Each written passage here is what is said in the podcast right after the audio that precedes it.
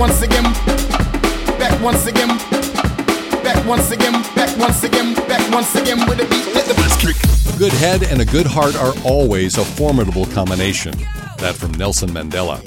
Hey, I'm Scott with the Wisdom in All Things podcast, where we look at applying wisdom to life in three areas mind, body, and soul. On this episode, finding rest, not relief, in God. Jon Bloom has pointed out that Jesus often calls us to rest in the areas of life where our flesh wants to work, and to work in the areas of life where our flesh wants to rest. Very important that we know when to rest and when to work. And it really comes down to understanding what it means to rest in God. We had the absolute pleasure of being able to live in Colorado for almost seven years. We were nestled along the foothills closer to Boulder, but also with an easy reach of Fort Collins and Estes Park and Denver. Long's Peak was on display in our neck of the woods, but on a clear sunny day, of which there were many, you could see the top of Pikes Peak all the way down in Colorado Springs. My wife's parents lived in the Springs, so we frequently had the occasion to see Colorado's most familiar 14er in all its splendor, snow capped being one of our favorites. The sun rising on the Rockies is a sight to behold, though the Rockies elicit a sense of peace, strength, and majesty at just about any time of day. The picture I've included in the post at wisdominallthings.com doesn't even do it justice, but as I write this particular uh, podcast, that, that is my view and my rest. Sitting on the side porch at my in laws in Colorado Springs. Fresh mountain air in a valley just north of Garden of the Gods, relaxing with a latte, just leisurely typing away. This place at this time of day is so ripe for peaceful, meaningful reflection. Maybe a little hiking, but a whole lot of relaxing. This to me is the picture of rest.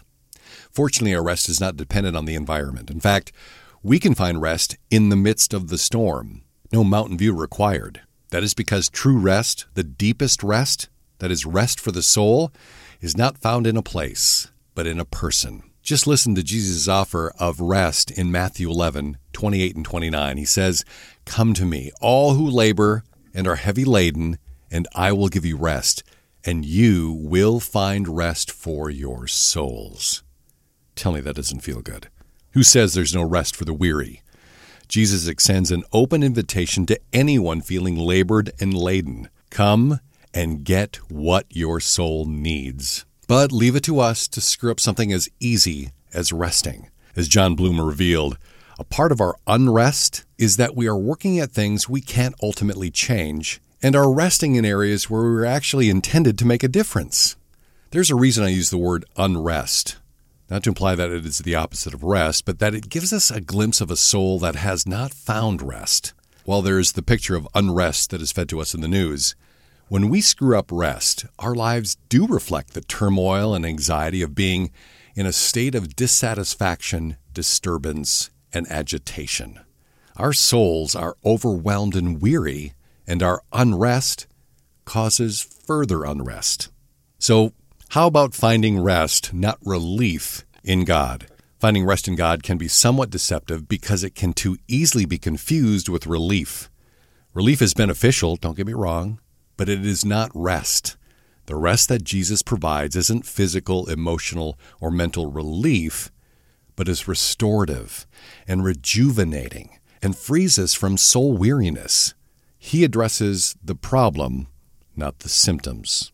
Consider the following to clear up any confusion between the two and help you escape the cycle of seeking relief. First, rest in God. I know, but it can be helpful to start with the obvious. We need to remember to not treat God like ibuprofen. While He can certainly provide relief, He alone can provide what we really need rest.